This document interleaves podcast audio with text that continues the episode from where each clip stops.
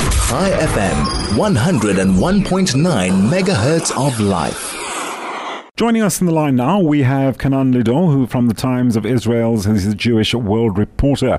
Kanaan, good afternoon to you, and thanks once again for joining us on the Afternoon Overdrive.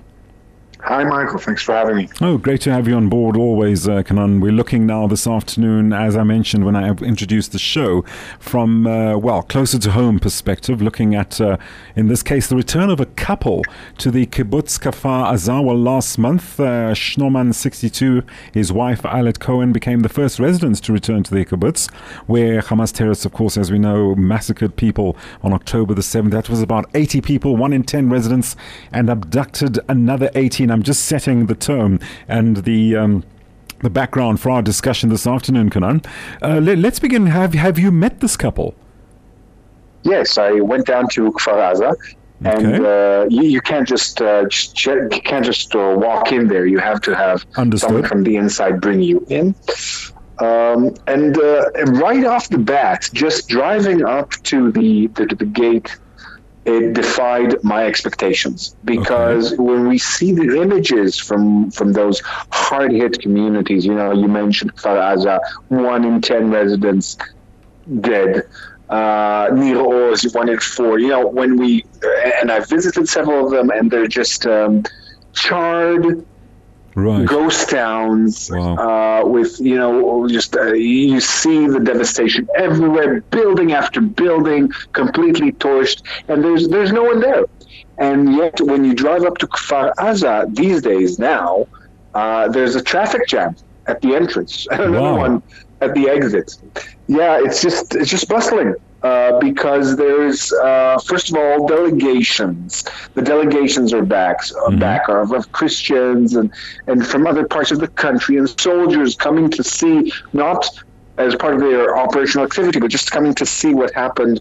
Uh, and, and rehabilitation professionals, park rangers, oh, every, everyone and their cousin is in, is in those communities right now. So wow. that was the first surprise. Then Shachar brings me in. Uh, Sahar Schnorman and his wife Ayelet Cohen have been living in that place before it became the focus of such activity. Right. They've lived there from, uh, from from Hanukkah. So for forty-five days, they lived wow. in that uh, ghost town landscape that I described. It only changed like two weeks ago. Okay. Uh, and then he took me around and showed me what he knows journalists wants to want to see, the the scenes of the massacre. And amid those scenes, and these are homes that are wrapped up in yellow police tape and Zaka, the response, the first response organization. You know, they leave they leave those graffiti Uh, on the on the facade of the houses they visit, detailing in their own code how many mm. dead, how many of the dead are Jewish, how many are alive in each house. So that's that's where the, the surviving houses all have these morbid, terrible markings. Once you know the significance, you know they're inescapable.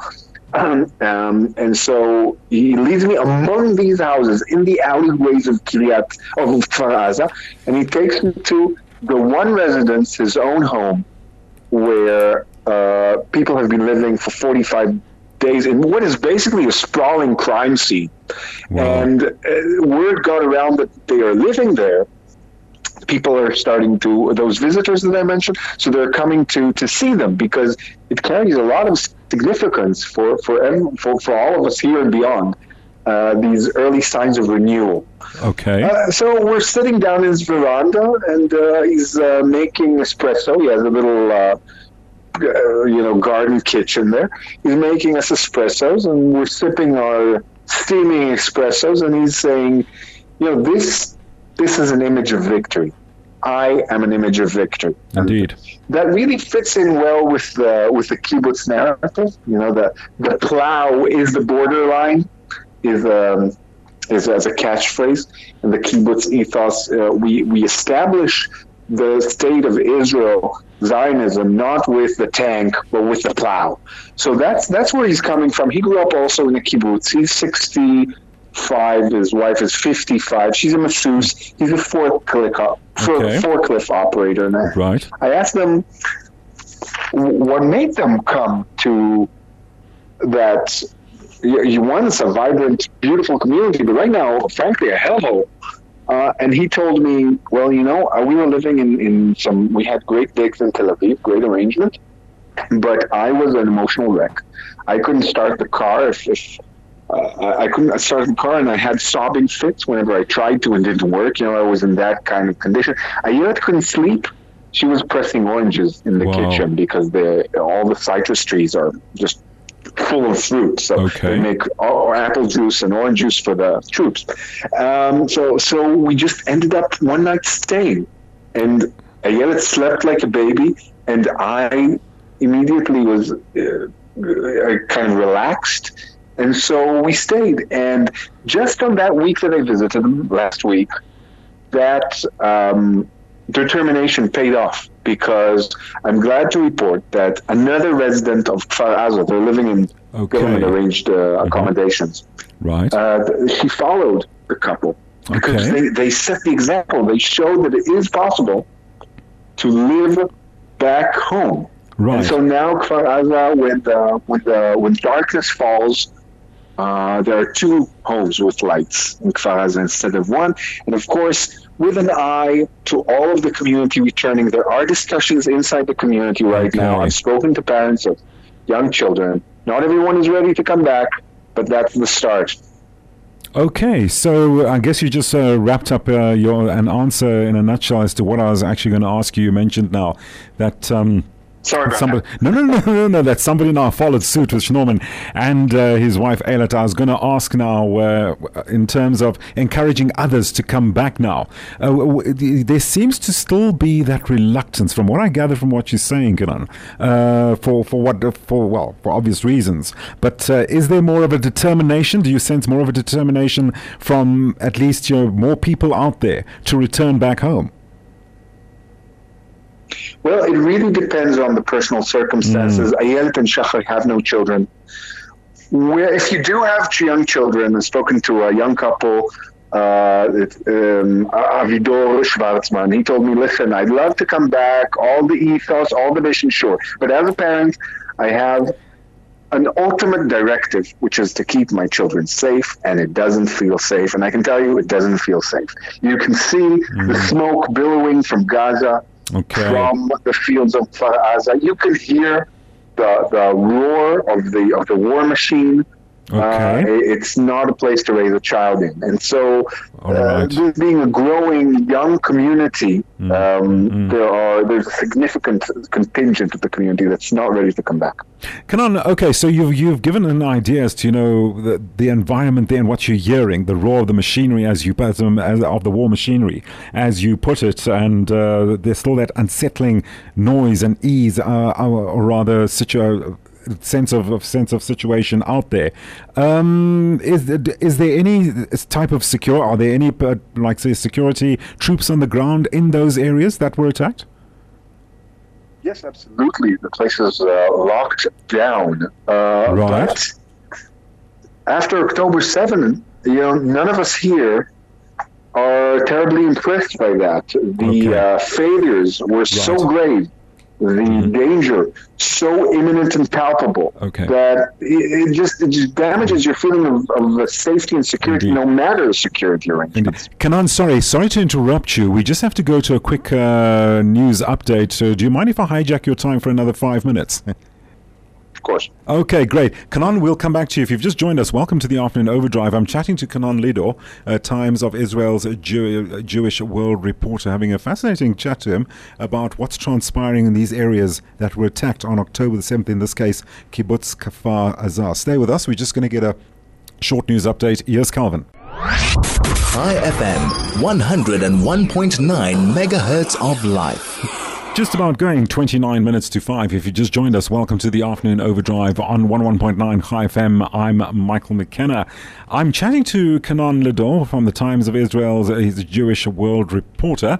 Kanaan, thanks for staying on the line. Okay, so we were discussing the situation surrounding this kibbutz, the specific kibbutz area, and these areas that were horrifically attacked by... Um, by Hamas on October the seventh. My next question to you was, what efforts are being made to restore uh, residences and kibbutzes and other um, places of dwellings in, in this part of the world? Well, the government has set aside a uh, base sum of uh, eighteen billion shekels, that's four and a half billion dollars, uh, to restore that uh, region called Tkuma region. Right now, there are there are incentives in place for residents to come back. They get a substantial grant of a few thousand dollars a month if they come back. Right. Uh, but they still have the option of uh, of, of having government accommod- accommodations, which is going to be phased out in the next few months with okay. an eye to September twenty twenty-four, as no incentives being offered for people to stay out of their communities, even the ones right up against the border, and there's a bunch of those. Uh, and, uh, and in the meantime, uh, and of course, those those very, very severely affected communities like Nir Oz, Kfar Aza, Be'eri, well, you know, they need to be basically built from the ground up. And so they're going to be able to stay in government accommodations. We're talking about a few thousand people uh, until probably two thousand twenty-five. Okay. And also, of course, now uh, essential infrastructure, I mean, plumbing, things like that, water supplies and what have you. Is is anything like that being, any efforts being made in that regard?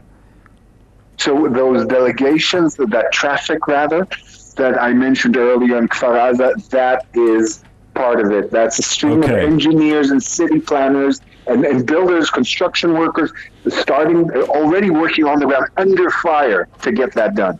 Okay. Kanaan, if I can just expand our conversation a bit. Okay, so other regions affected by attacks, for example, in the in the north now, we have uh, Hezbollah raining down fire upon communities there. Uh, do you have, uh, can you tell us exactly what's going on with uh, that situation and uh, residents? Uh, are they are they in any way returning there, or are they still keeping away from that uh, sensitive part of the world? What is the exact status in that part of the world?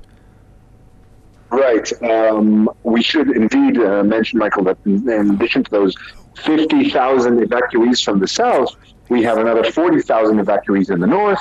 Uh, Kiryat Shmona, Metula, ghost towns, completely empty, uh, but for a few hundred very tenacious residents. And um, that's because the stakes are much higher with Hezbollah. Uh, first of all, higher c- capacities for uh, hurting civilians, for targeting civilians in the first place, and of course, basically unaffected by the uh, skirmishes that have taken place uh, for the past three months. Um, and in other words, they can just flatten Kiryat Shmona and Metula within an hour if okay. they start firing, and that's why people are, are staying uh, away. The government is giving an open-ended accommodations uh, solutions to those people. And there is debate about this in Israel because Uh, like I said, part of the ethos of Zionism is population. These are not secure, sterile security buffer zones. We don't have those in Israeli territory. If we have them, it's usually at the expense of the enemy, like we had in Lebanon. And now there are voices saying, yeah, you've done it, you've made a buffer zone inside our territory, so basically it equals retreat. And there, there is uh, there's a lot of uh, controversy around this. Indeed. Kanaan, I think uh, I've hijacked your time enough, and I must thank you so much for holding on the line. Just to elaborate a bit more as to what is transpiring in, uh, how can we put it, the Israeli countryside following these horrific attacks on October the seventh. So Kanaan Lidor, thanks once again for joining us on the Afternoon Overdrive. Kanaan Lidor, Times of Israel's Jewish World Reporter.